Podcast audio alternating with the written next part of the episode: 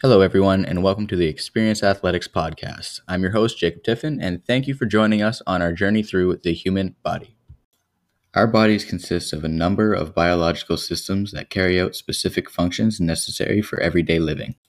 These systems include our circulatory system, digestive system, endocrine system, immune system, lymphatic system, nervous system, muscular system, reproductive system, skeletal system, respiratory system, and our integumentary system. Humans also have five vital organs that are essential for survival, and they are the brain, the heart, the kidneys, liver, and your lungs.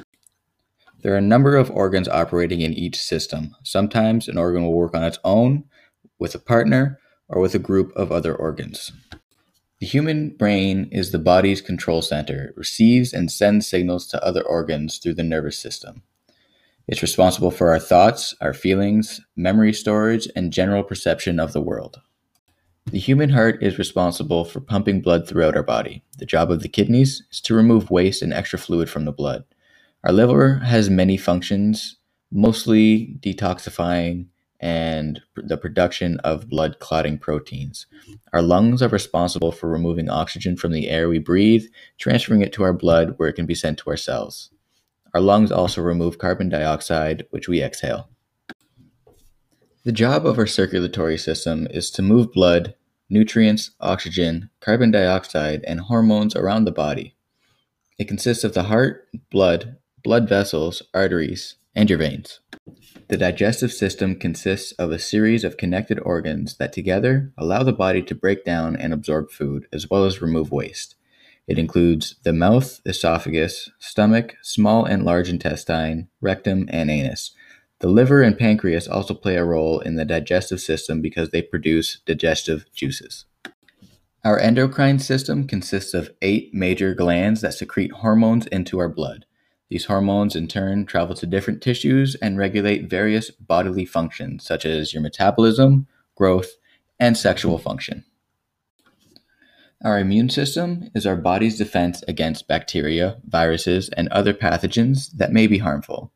It includes our lymph nodes, the spleen, bone marrow, lymphocytes, including B cells and T cells, the thymus, and leukocytes, which are white blood cells.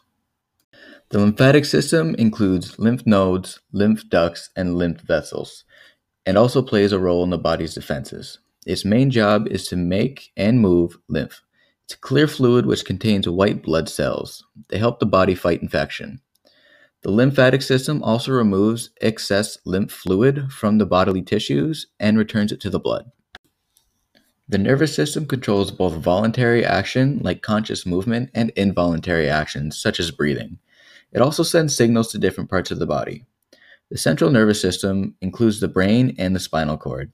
The peripheral nervous system consists of nerves that connect every other part of the body to the central nervous system. Our body's muscular system consists of about six hundred fifty muscles that aid in movement, blood flow, and other bodily functions. There are three types of muscle. We have skeletal muscle, which is connected to bone and helps with voluntary movement, smooth muscle, which is found inside organs and helps to move substances through organs, and cardiac muscle, which is found in the heart and helps pump blood. Our reproductive system simply allows us to reproduce. Our skeletal system is what our bodies are supported by.